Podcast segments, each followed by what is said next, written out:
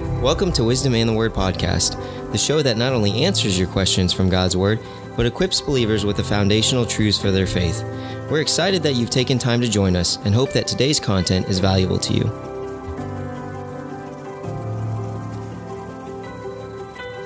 In today's episode, Pastor Wiley continues his study through the book of Hebrews. Welcome to Wisdom and the Word. We're glad that you're joining us for this Tuesday broadcast. We are working together today through the book of Hebrews. And specifically, we're looking at Hebrews chapter number six. And it's taken us some time to get where we are. Uh, we are now looking at verse six and the subsequent verses six, seven, and eight today to kind of finish up, maybe put a little uh, bow tie on this particular particular section, which many regard as the most difficult perhaps one of the most difficult or maybe the most difficult section of scripture in order to be able to interpret. And uh, we've been trying to uh, make some observations, follow the, the, the writer's understanding of what he's trying to convey to his readers, and uh, come up with an understanding of what was happening in that culture in that time with his Jewish readers. And so, uh, as we're looking here, Hebrews chapter number six, we're going to read verses six, seven, and eight and continue on in our study today. Hebrews chapter 6, verse 6 If they shall fall away, to renew them again unto repentance, seeing they crucify to themselves the Son of God afresh and put him to an open shame. For the earth, which drinketh in the rain that cometh oft upon it, and bringeth forth herbs meet for them by whom it is dressed, receiveth blessing from God.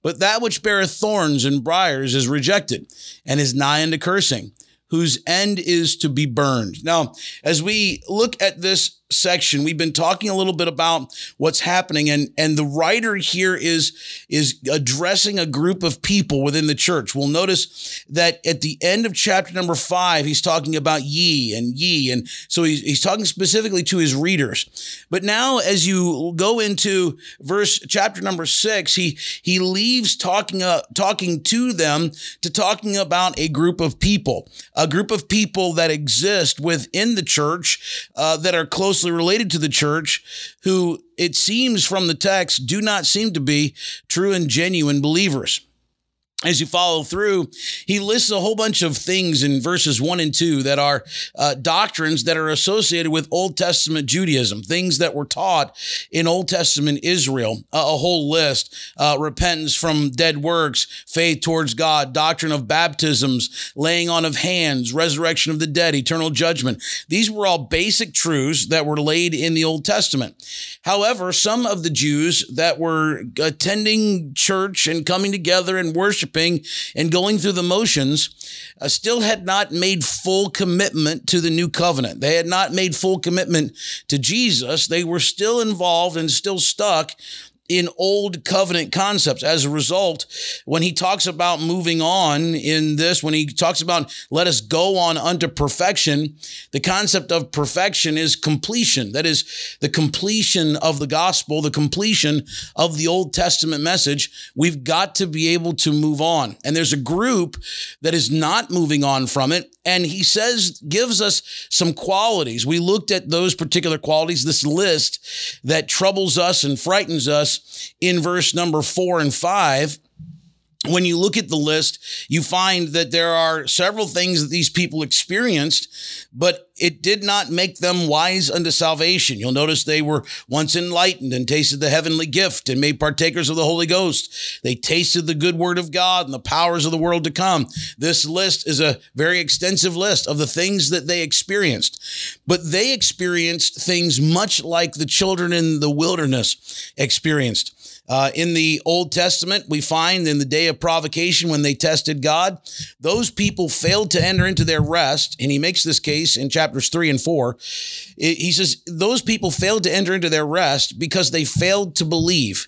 They were on the edge of the promised land but they never entered into the promised land because they failed to believe and they missed the rest that God had for them. And so now we find a group of people who are essentially in the same boat. They are potentially going to miss the rest that God has for them through a lack of faith, making the leap from the old covenant to the new covenant, just as those Jews could not make the leap from Egypt into the promised land, these people are about to miss some the wonderful blessing of salvation, uh, the gift in chapter two that cannot be neglected. Uh, we cannot we we we cannot neglect the great gift of salvation. He tells us in chapter number two, and so he comes to this conclusion in verse number six that is, if they fall away, and you'll notice this kind of goes back, all this is connected. This goes back to verse four. For it is impossible, okay? It is impossible for these people who have experienced this, verse six, if they shall fall away, to renew them again unto repentance, seeing they crucify to themselves the Son of God afresh and put him to an open shame. Now, as we look at verse number six here today, it's it, the concept here is the deliberate continuation of sin. That is, if they if they fall away and they go back into the old covenant, if they reject Jesus as the Messiah, if they reject Christ as the Redeemer which was to come, the truth is there's no sacrifice left for them who have rejected Christ and have determined to continue in their sin. In chapter 10, and we'll get to this a little bit later, listen to what the writer says in Hebrews 10 26 and 27. Uh, the Bible says, For if we sin willfully, after that we have received the knowledge of the truth, there remaineth no more sacrifice for sins, but a certain fearful looking for of judgment and fiery indignation which shall devour the adversaries. That is, he's telling us here that this matter of continuation in the faith, commitment and continuation is the mark of genuine belief. And these that have experienced these these many great experiences, they run the risk of forfeiting and walking away from the only means by which they can be redeemed. The only means by which they can genuinely be saved is through the gospel and the sacrificial death and atonement of Jesus Christ. Essentially, if you want a softer and more gentle Christianity, then you're going to have to forfeit the only type of Christianity that can genuinely save you. If you don't want something that deals with blood and death, and you don't want something that requires commitment, just like those Jews, they didn't want to have to go into the land and be able to fight. They didn't want to have to go into the land and be able to deal with the adversaries that were in the land. They knew what was ahead of them, and they just said, We're just not up for the fight. And so many of these people that are listening here, this group again that he's talking about in verse uh, in verse starting in chapter 6 verse 1, this group that he's talking to that exists, uh, they they've got to identify this within themselves. I mean Paul's uh, Paul or the writer of Hebrews, he's not identifying who they are. He's just simply telling us that uh, he he believes that there is a group that exists. So again, uh, when you look at the scriptures, think about this. I mean, in Romans one, God turned people over because they rejected the truth that they were given. This is one of the things that you see. They knew the truth. They they were aware of the truth. They were aware of what what the truth was. They were just unwilling to believe the truth, and so as a result, they were turned over to their sin.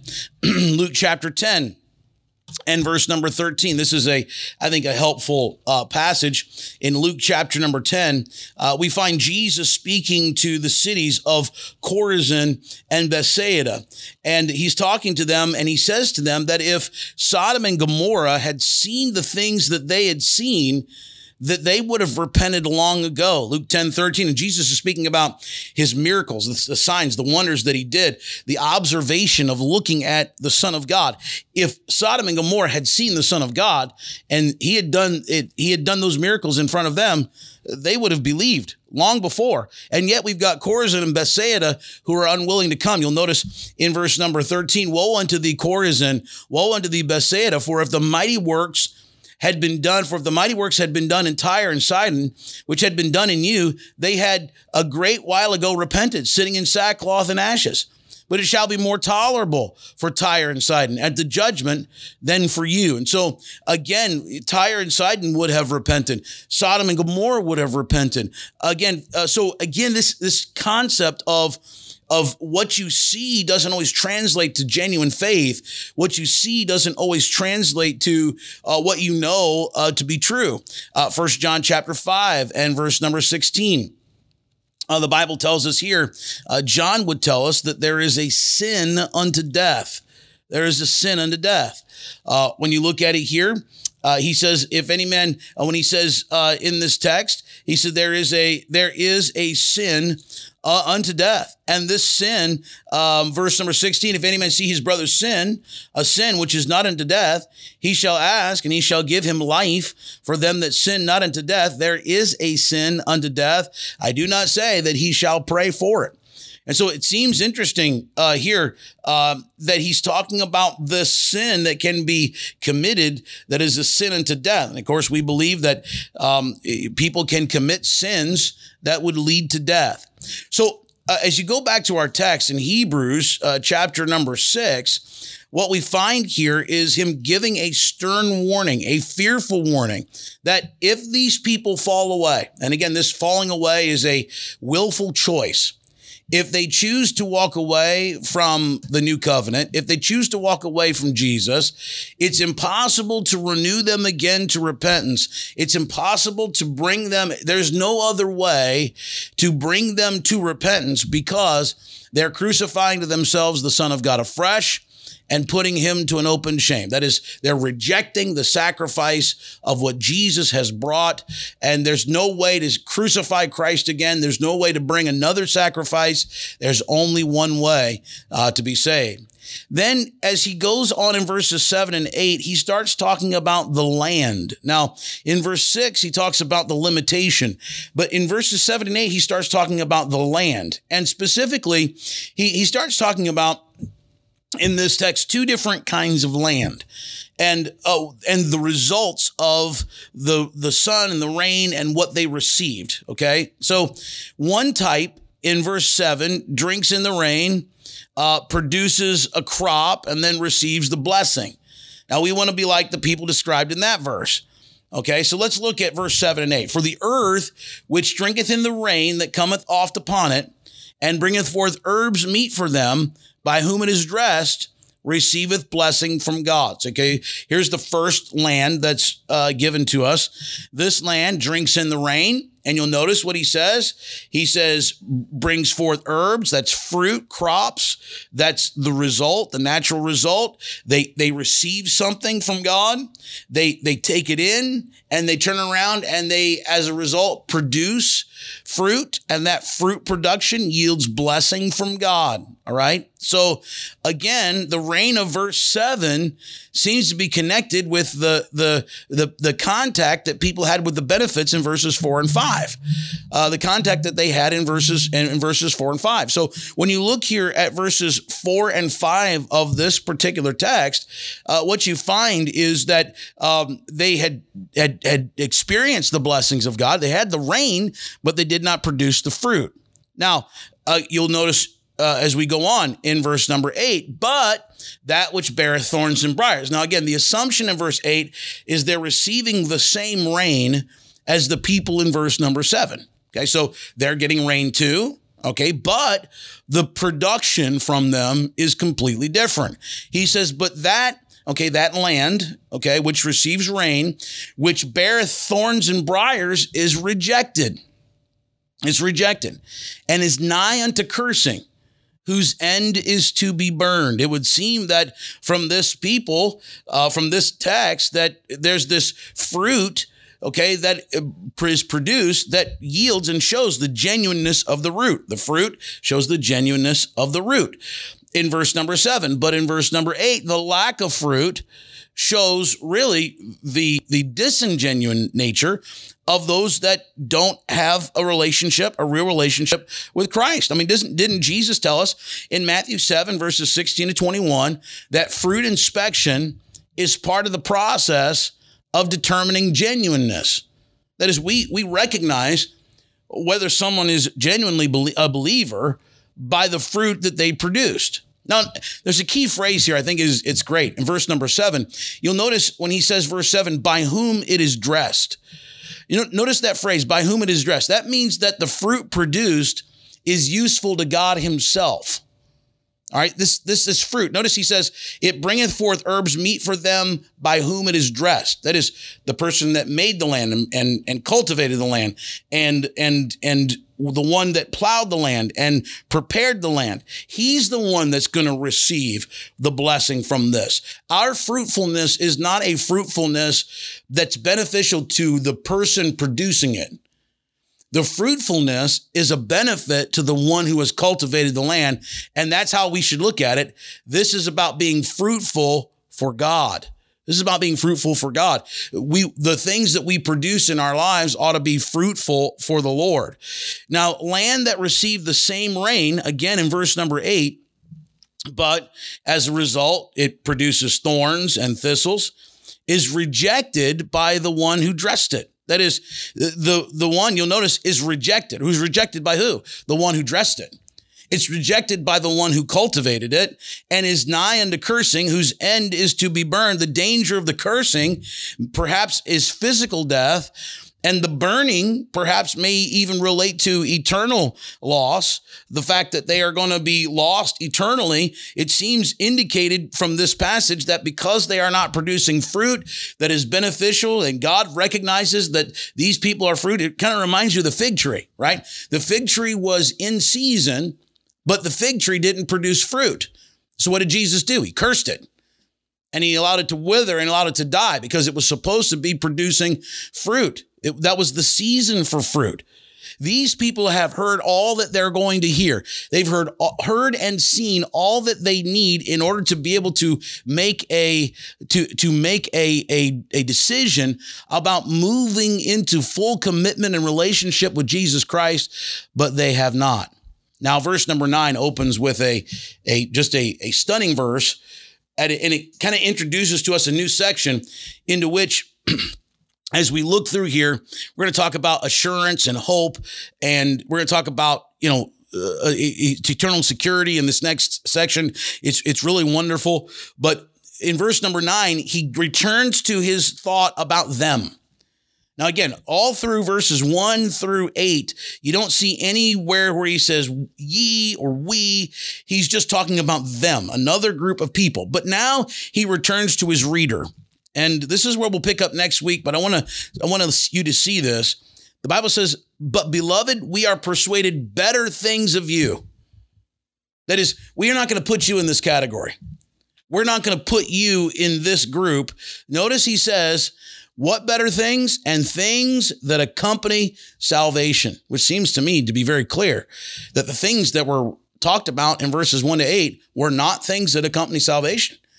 They were not things that produce real genuine faith in these people. And so there is a, a, a, sense of loss as a result. And I think verses seven and eight with the, the, the illustration of the land kind of brings all of this around and helps us understand what the writer has been talking about.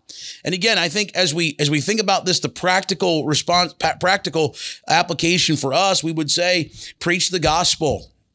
Don't take anything for granted uh, when you're talking to someone. Don't take for granted their faith, uh, their knowledge of Christ. Watch for, for men, watch for their souls. Uh, we've got to strike a balance between being introspective and ultimately being too flippant with the message. Uh, there's a balance that's got to be struck here. There's so much practical things that that must come out of this uh, understanding, even for us today. And we may not be sitting there and receiving this letter like these Hebrews were.